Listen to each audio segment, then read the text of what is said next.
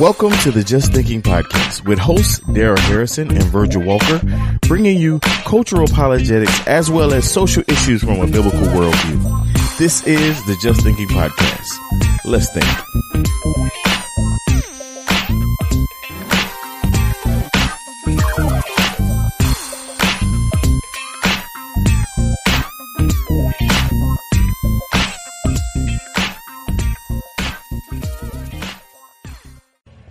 It is G3 2020 and we're back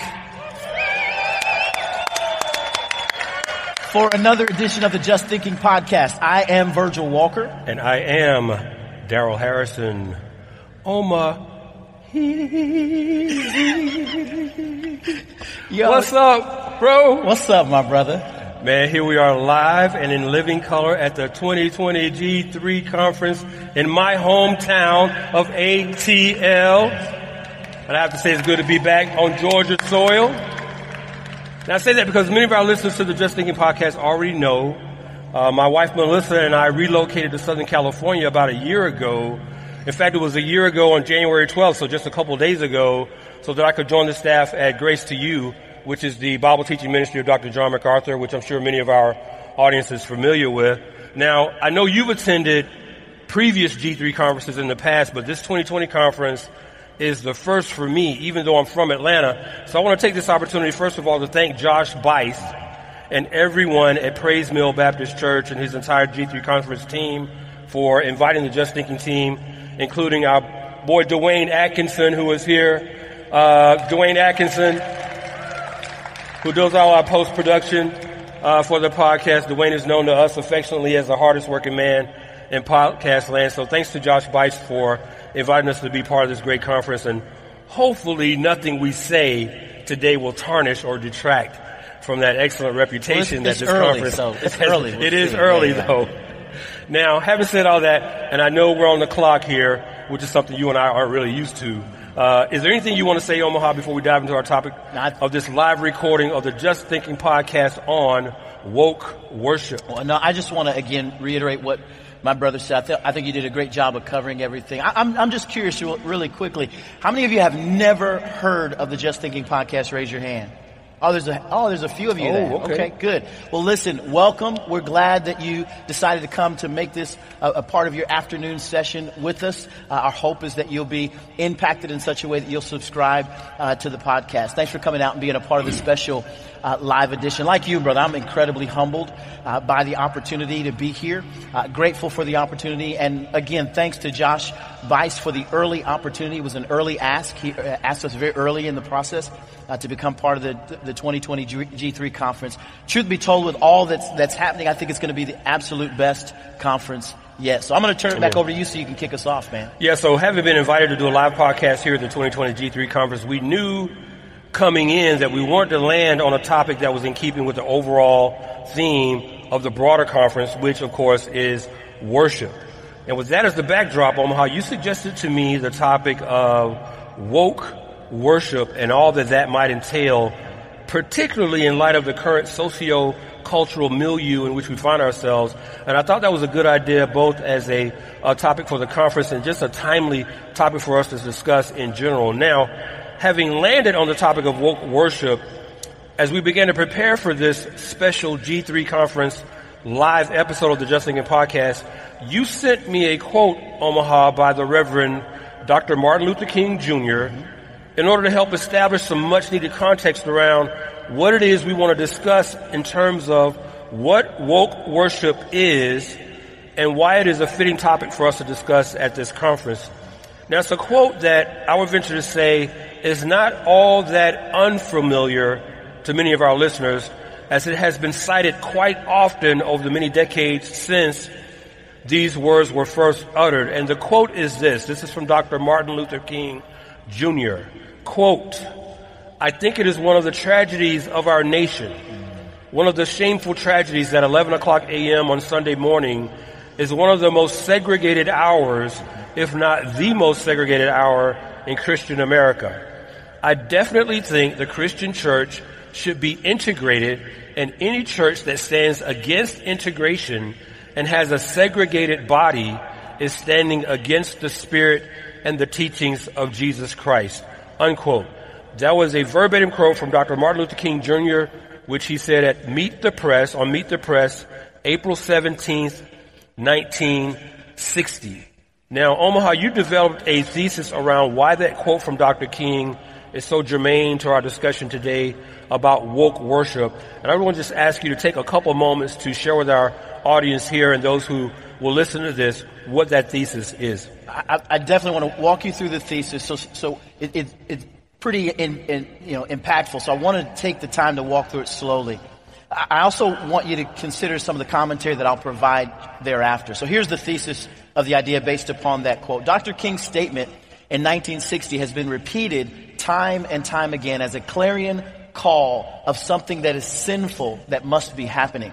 Uh, in numerous articles, speeches, and books since 1960, many have pointed to a number of problems believed to be the root cause of this issue. Some point to worship style, whether it be music or preaching, while others point to something more sinister within white leadership or patriarchy. We intend to examine the truthfulness of this statement and determine an appropriate biblical response to how the church is to gather and when gathered, how we are to worship the triune God.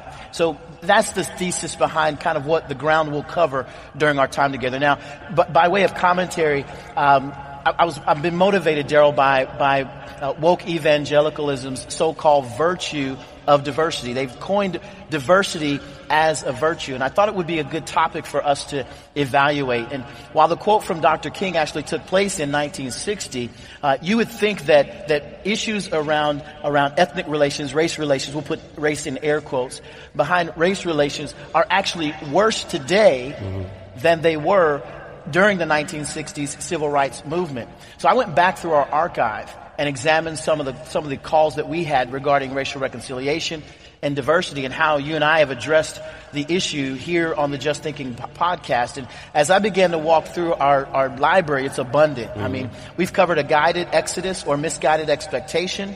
Uh, sin by proxy, which man, you did a fantastic job on that. Artificial diversity, identity crisis, the church, one church, one body. I mean, these are just a handful of the titles that, that are, that pertain to the subject matter that you and I have covered. Now we've spent at least 10, you know, 10 hours on those alone of recording time on the subject, not to mention the tens of hours mm-hmm. that we spend in preparation for such subjects. So I really thought in my mind that we would be especially positioned to address the ideas around woke worship. Mm-hmm. Yeah, you know, something that stood out to me in the thesis you laid out, Omaha, is that you said that many have pointed to a number of problems believed to be the root cause of this issue, with the words this issue referring to the assertion by Dr. King that 11 o'clock a.m. on Sunday mornings is the quote unquote most segregated hour in America, as if it is the job of the church to ensure that during that hour, or any other hour for that matter, that the church reflects a certain variety, or shall I say, a certain diversity among its congregants, especially as it relates to the level of melanin possessed by those who gather together at that particular time to worship. But in thinking through Dr. King's statement against the thesis that you just presented, Omaha, my questions are these, okay? Is what Dr. King asserting actually an issue in the evangelical church? Is it actually an issue? Or, and on what biblical basis can it be said to be a problem? And why would the absence of ethnic diversity within a local congregation be a problem to begin with? So now indeed, there are many people, as you stated earlier, Omaha, who in fact do believe it to be a problem. But that belief, I would argue, is rooted in an ecclesiastical and theological mirage. Now I say that because nowhere in the New Testament is the church mandated either by Christ or by his apostles to, as many people today would often argue, reflect the, that the church should reflect the ethnic diversity of the communities in which it exists and serves. Now, woke evangelicals and evangelical social justicians perpetuate that idea under the unfounded and extra-biblical notion that multi-ethnic worship is a quote-unquote gospel issue. Yeah. You hear them say that all the time. Yeah. But the thing is, Omaha, having people of different ethnicities sitting next to one another on those seemingly ubiquitous red crushed velvet pews of your local church doesn't mean you have a multi-ethnic church. All that means is that you have a group of people of multiple ethnicities congregating together under the same roof.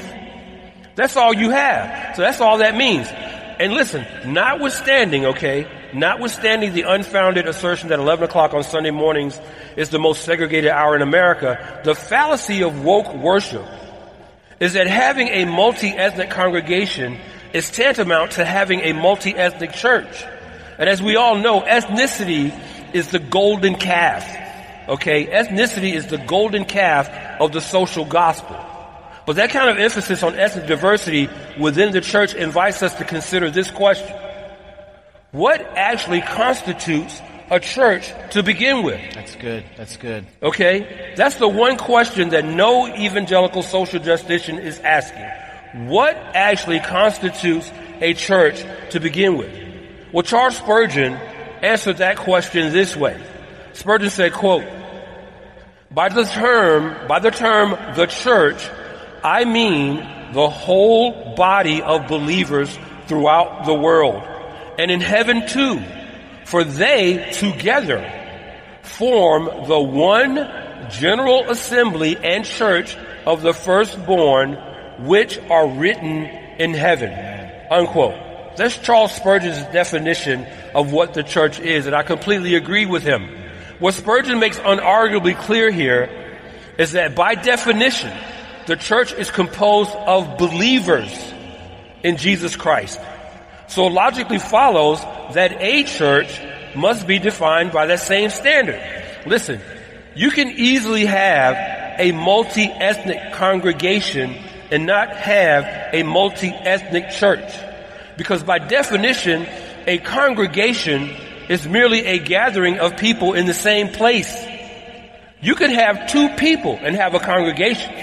Okay? But unless your multi-ethnic congregation is comprised of multi-ethnic believers in Jesus Christ, then guess what? You don't have a multi-ethnic church. And even if your church is multi-ethnic, so what? Ethnicity is not salvific. Okay. Okay. Okay. Hold, hold up. Uh, what? Hold up. What?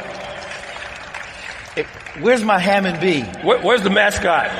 Somebody cue the mascot. That was so nice. You gotta say that twice, brother. Yeah, I'll say it again. Even if your church is multi-ethnic, that's irrelevant. Ethnicity is not salvific. Okay? Remember that. Listen to what the apostle Paul says in 1 Thessalonians 2, 8. Paul says this, for this, and of course, I'm quoting from the non-Arminian Standard Bible. Did somebody try to clap on that? Give it up for the non-Arminian Standard Bible translation. The apostle Paul says this in 1 Thessalonians chapter 2 verse 8. For this reason we also constantly thank God that when you received the word of God which you heard from us, you accepted it not as the word of men, but for what it really is, the word of God which also performs its work in you who believe. Amen. Amen. 1 Thessalonians 2 8. So it is the gospel. It is the word of God alone that saves. Critical race theory doesn't save you. Intersectionality doesn't save you. Experiential worship doesn't save you. In the end, what does woke worship get you? What does woke worship get you if all it accomplishes is to achieve some kind of superficial or aesthetic objective, one that may be of benefit in marketing your church to people to whom the ethnic diversity of your church matters, but ultimately it accomplishes nothing that is of any eternal or spiritual value. In other words, what does it profit a church to gain a congregation that is woke, yet lose their souls because they were woke and lost? Come on! Omaha, what you got on that, man? Bruh, that right there will preach. Man, the fact that you said ethnicity is not salvific, um, that is huge. It shouldn't be though. Right. these these are common truths that we should go. Yeah, I mean that's not a that, Right. that- that's not that big a deal. But it runs counterculture to everything that's established by woke evangelicalism. Now, for those who adhere to Black liberation theology, the Black liberation theology of James Cone, ethnicity and in particular blackness is salvation. Right. Right? It- It's, it's Cone who offers salvation to whites only on the basis of their ability to repent of their whiteness. Mm-hmm. And really salvation only comes through the means of them encountering someone who is indeed black. Mm-hmm. We've got to know these things about woke evangelicalism so that we can have a clear understanding of where they're coming from. I also agree with you that the golden calf of, of woke evangelicalism is a multi-ethnic congregation. Um, man, Daryl, you, you point out often that God is the one who is in charge of his church. God's the one who's in charge of adding to the number of his church. And as long as those congregations aren't, uh, are, are not exclusionary toward, toward those of diverse backgrounds, there really shouldn't be a problem. However, one of the issues, man, that I wanted to raise at this point uh, is, that, is, the, is that the idea that the need for diversity uh, to obtain a multi-ethnic congregation as an objective is never a charge laid at the foot of black congregations. Never. Never is. The presupposition behind the challenge is that the dominant culture, and by that I mean white culture, is sinfully at fault for their all white congregation. And that all black congregations are virtuous victims of some sort of oppression that's caused by, that causes their, their uh, congregations to be black. Uh, and those are the kinds of things that we need to consider when dealing with these particular issues. I'm always challenged by the idea that a multi-ethnic congregation is a gospel issue. If by gospel issue, what is meant is that the gospel of Christ has broken down the wall of hostility, right? If, if that's what's meant and that there, that there's no hostility now between blacks and whites and those of different ethnic groups, uh, as we see in Ephesians chapter 2, I'm all for that. But if, however, what is meant by gospel issue is that we somehow have to do something in order to obtain racial reconciliation, and that what is now needed is for church leaders to identify a black, a Hispanic, an Asian, mm-hmm. and a white female to be on the praise team so that somebody on the platform looks like us. Right. I completely disagree. This Right. is foolishness of the highest order and mm-hmm. needs to be repented of. I completely agree, brother. Absolutely. You nailed it. So we're talking about woke worship in this special episode of the Just Thinking podcast at the live at the G3 conference 2020. Listen to what John MacArthur says about worship in his book entitled Worship, the Ultimate Priority. This is what John MacArthur says in his book about worship. Quote, Perhaps the greatest need in all of Christendom is for a clear understanding of the biblical teaching about worship. When the church fails to worship properly, it fails in every other area, and the world is suffering because of its failure. Much of the world offers false worship, the kind of worship that focuses on material things, on ritual or form. If not these things, we offer the kind of worship that follows a self-styled form designed to please the worshipers. And even in the best cases, our worship is offered with a wrong or half-hearted attitude. God will not accept such worship on its own merits. The Bible is explicit on that. Unquote. That was Dr. John MacArthur from his book, from his book Worship, the Ultimate Priority. You know, Omaha, when you think critically about the concept of woke worship and reduce it to its most fundamental level, what you realize is that woke worship is all about aesthetics. And what I mean by that is that woke worship concerns itself with how the church looks on the outside, particularly in terms of those external and often superficial characteristics and attributes, which is what I mean by aesthetics, that factor into an individual's subjective worship experience and how that individual's personal experience helps to advance the broader narrative of what I like to call identity ecclesiology, which is but one aspect of the broader social gospel. That's good. Identity ecclesiology is the common thread in all of this. And what do I mean by identity ecclesiology? Well, I'm glad you asked that. Identity ecclesiology is just another name for woke worship.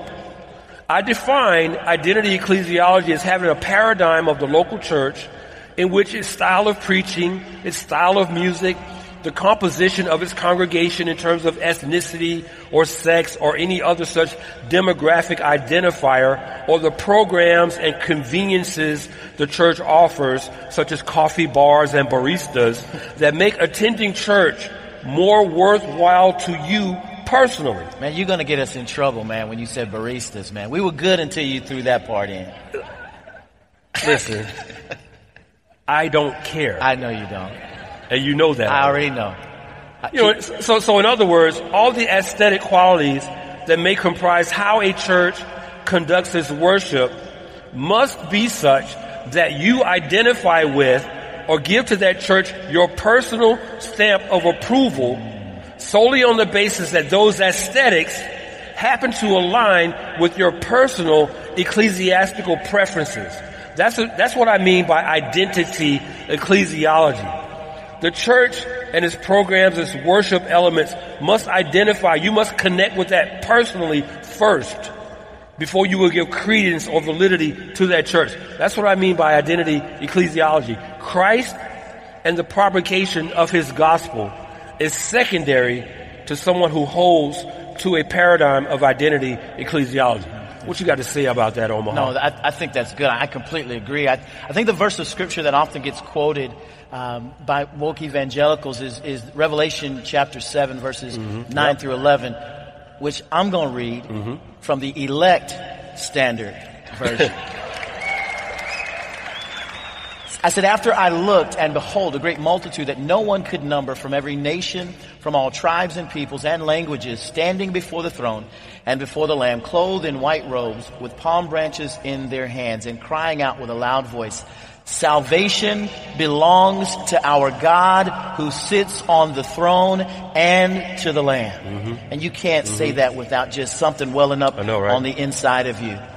What woke evangelicals fail to understand is that it is God's responsibility to have the goal of every nation, every ethnos, mm-hmm. every tribe, every people, every language. Our responsibility is simply to preach the gospel. Mm-hmm. It is gospel proclamation. The Bible does not instruct us to be engaged in some form of evangelistic affirmative action. Whoa, hold up.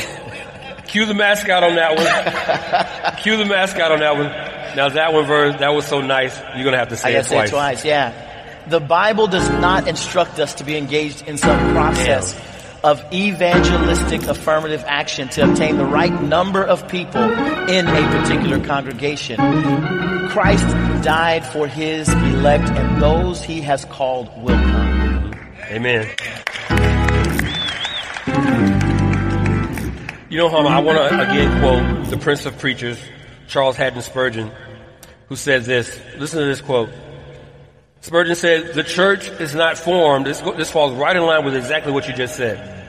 The church is not formed to be a social club, to produce, to produce society for itself. It is not to be a political association, nor is it to be a power in politics. It is not even to be a religious confederacy promoting its own opinions. The church is a body created of the Lord to answer his own ends and purposes and it exists for nothing else. Amen. Unquote. Amen. That was Charles Spurgeon. Mm-hmm. Did you get that, Omaha? I did, yeah. Spurgeon said that the church is a body created of the Lord. Now that prepositional phrase of the Lord takes you and me as individuals, Omaha, completely out of the picture Amen. in terms of thinking that we would ever have the right or the prideful temerity to tell God how His church is supposed to look or how it is supposed to function before we decide that His church is worthy of our presence in it. Yeah, that's good. That's good. Listen to what the apostle Paul says in 1 Corinthians chapter 1 verse 30. Paul says, by his doing, that is by God's doing, you are in Christ Jesus. In Matthew chapter 11 verse 27, Jesus said this. He said, all things have been handed over to me by my Father, and no one knows the Son except the Father, nor does anyone know the Father except the Son, and anyone to whom the Son wills to reveal him. Amen. Now if I could sum up what those two verses in first Corinthians 1 and Matthew 11 are essentially saying it would be this. That the church is not about you. Come on, man. The church is not about you. In fact, the church has never been about you. The church has existed in the mind of God since before on, the foundation of the world. Yeah, that's good. Which by logical deduction means before you or I ever existed Yeah. in the world. As the apostle Paul writes in 1 Timothy chapter 1 verse 9, speaking of Christ, who has saved us and called us with a holy calling, not according to our works, but according to his own purpose and grace, which was granted us in Christ Jesus from all eternity. So with that truth in mind, who in the world am I to make my worship of God, particularly as it relates to the fellowshipping, the corporate fellowshipping with others of his elect, who am I to make that a matter of personal preference as if I had anything to do with the fact that I'm a member of the body of Christ to begin with? That's good. That's good. The mission of the church is to preach the gospel so that sinners might come to faith in Christ and consequently, by virtue of His Holy Spirit, be transformed into His image. Listen, the degree to which a local, church is comprised of people who look like you, okay? The degree to which a local church is comprised of people who look like you or with whom you may personally identify in other ways should never be a factor when it comes to belonging to a local church. Listen, I'm gonna let you in on a little secret here just between you and me. The mission of the church is not to look more like you. The mission of the church is to help you look more like Jesus. That's the mission of the church. Hit it. I got. I need my Hammond. I need my my post production, the Hammond B3. Now that that was good. That that'll preach. It was so nice. I think you need to say it twice, bro. Yeah, let me say it again, man. This is just a secret, just between you and I. No one else will hear this. Right. But I'll say it again. The mission of the church is not to look more like you. The mission, the only mission of the church is to help you, to walk with you, disciple you, Yes. To minister to you so that you look more like Christ. Yeah. That's it. Bottom line. I, I, I, I- really think that's the, that's the punch for what we're talking about with regard to woke worship. Mm-hmm. A- At the end of the day, we've got, we've lost that focus. Our thought process is, and, and man, I've, I've been guilty of it in the past. I, I, I thought if, if I go into a, a church, I need to have so many of a percentage look like a certain level of melanin in the skin. And what's interesting is when you inter, inter, interact with one another, you recognize that though we may have same melanin, we may not be all that alike. Can I say something here? Let me go off script for a second. Let me just say this. When you hear the phrase, this, what you're saying just reminds me of something. When you hear the phrase people of color, which I can't stand, but when you hear that phrase people of color, just remember one thing. We're all people of color. We, we, are, we are all people of color. Listen, we all have melanin. It's just a matter of what degree. Okay? So don't fall for those, those terms such as people of color and, uh, uh, uh, racial reconciliation. Let me tell you something. Scripture, okay, biblically speaking, there is no such thing as race. The Bible does not teach race. The Bible teach, teaches that there are ethnicities, not races. If you happen to have your Bible with you, turn to Acts chapter 17, verse 26, highlight it, underline it, circle it.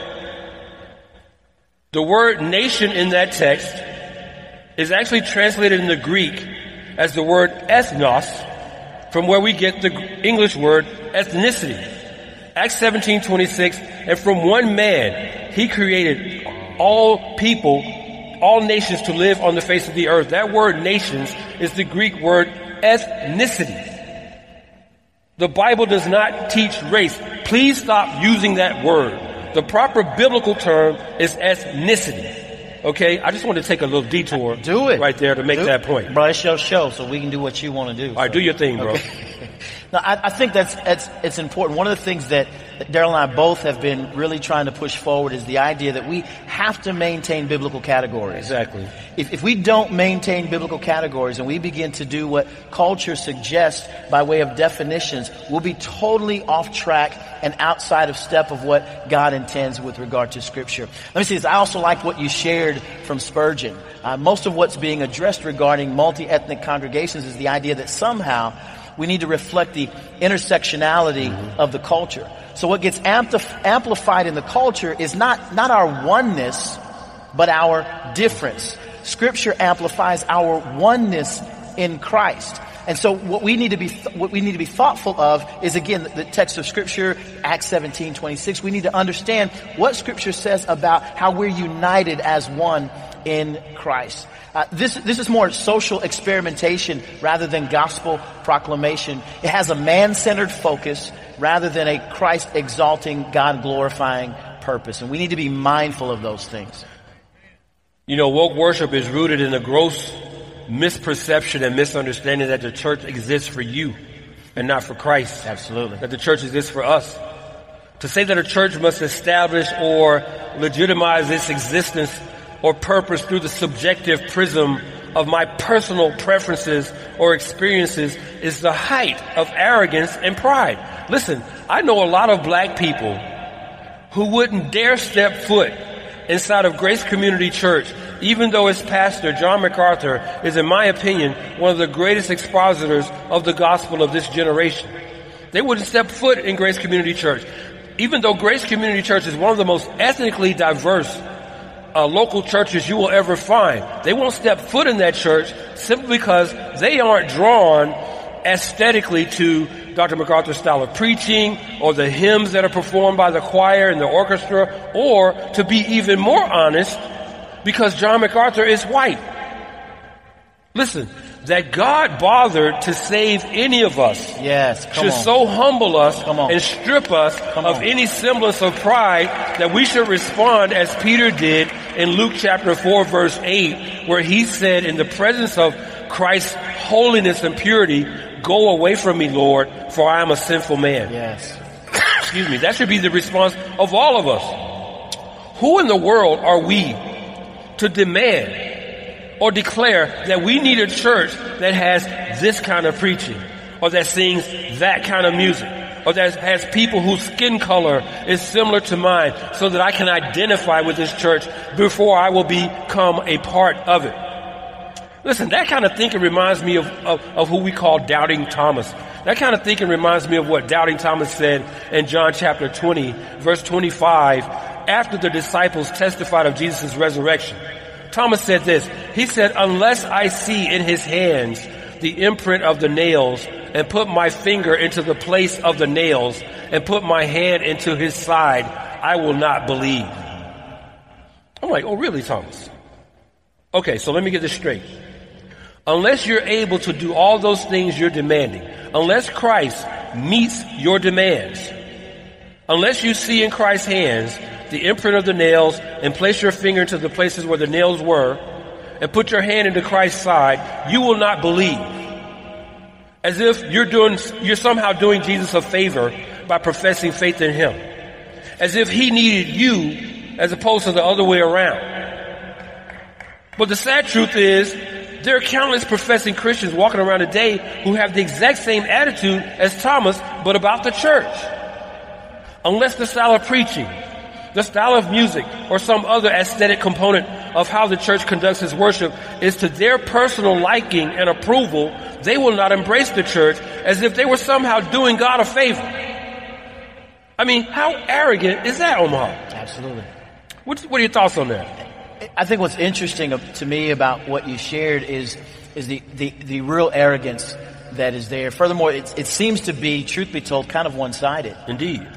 Uh, what I mean is that the idea that around, that's around woke worship only impacts one cultural, one, uh, one, one group, right? Yep. The majority culture. Uh, while I know there, there are majority white churches, I've, I've had conversations in settings with white pastors, with white church leaders who are wringing their hands mm-hmm. trying to figure out what they must do to diversify their congregations. Mm-hmm.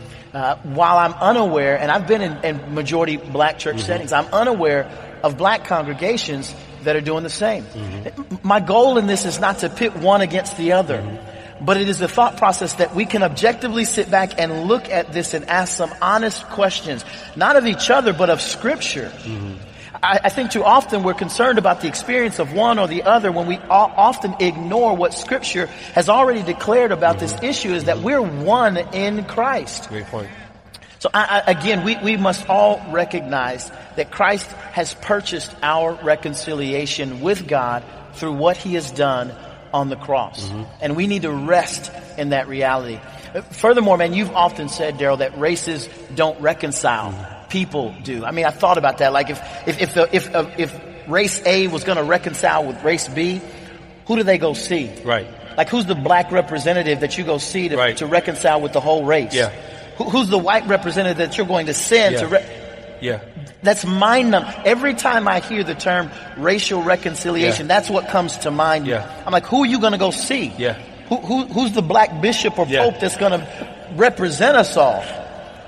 We were represented well in Christ. Indeed. Amen. And he said his work is finished. Amen. Amen. And we need to rest in that truth.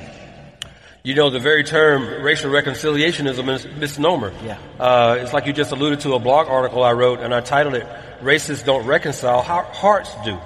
Hearts reconcile. Ethnicity is a static attribute.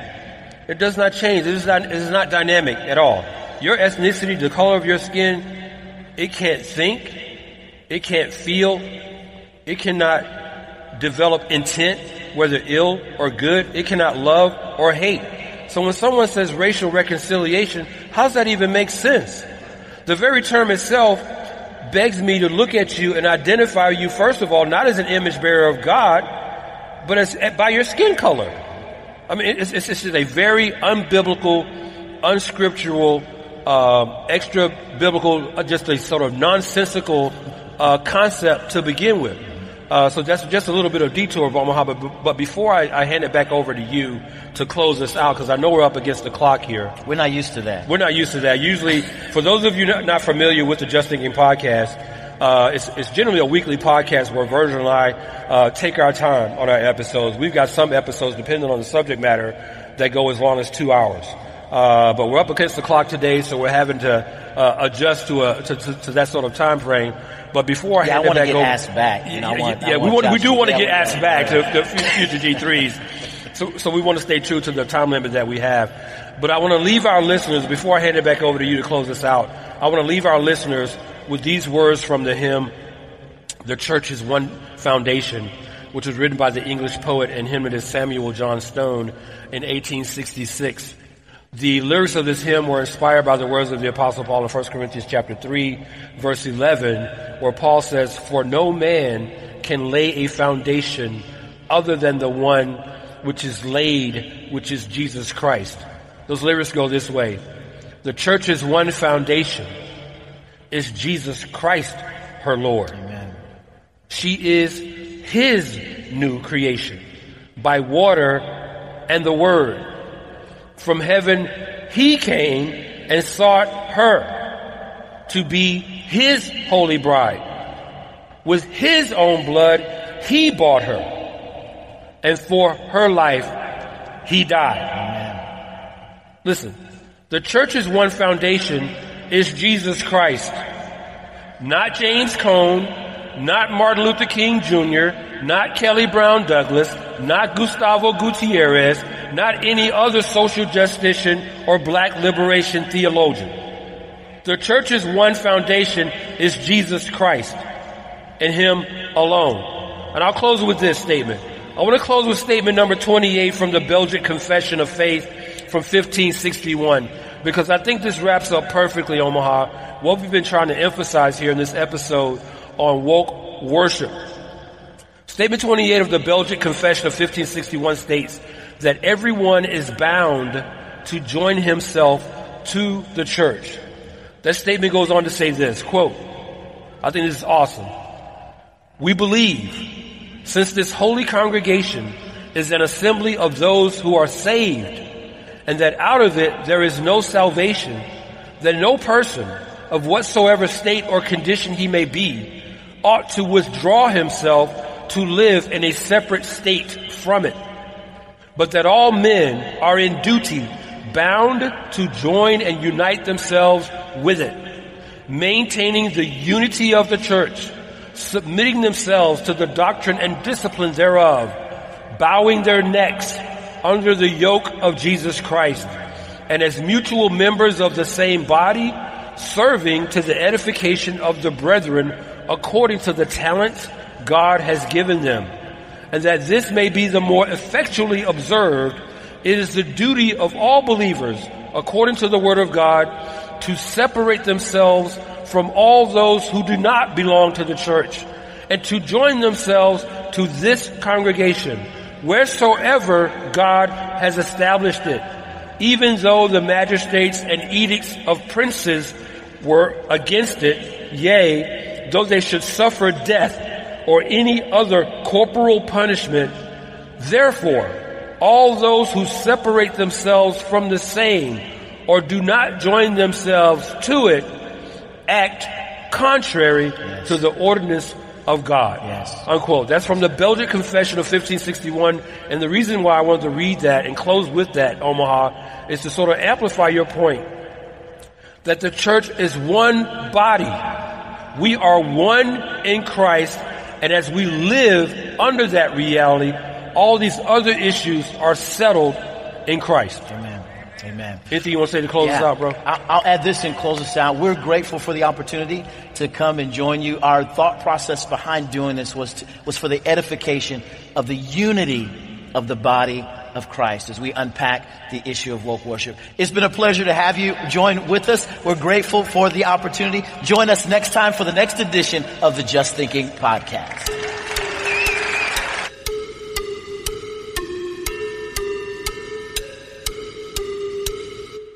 The Just Thinking Podcast, hosted by Darrell Harrison and Virgil Walker, is a Christ-centered, gospel-focused, and theologically challenging program that boldly and unapologetically addresses social, political, and cultural issues from a biblical worldview. With an international listenership that stretches from the United States and Canada to Romania, Nicaragua, and Mongolia, the Just Thinking podcast breaks through all ethnic, geographic, social, and cultural barriers to bring the objective truth of the gospel of Jesus Christ to the issues confronting his church and his people. Subscribe to the Just Thinking podcast using the podcast app on your Apple or Android smart device, or you can listen online at thebarpodcast.com slash JT.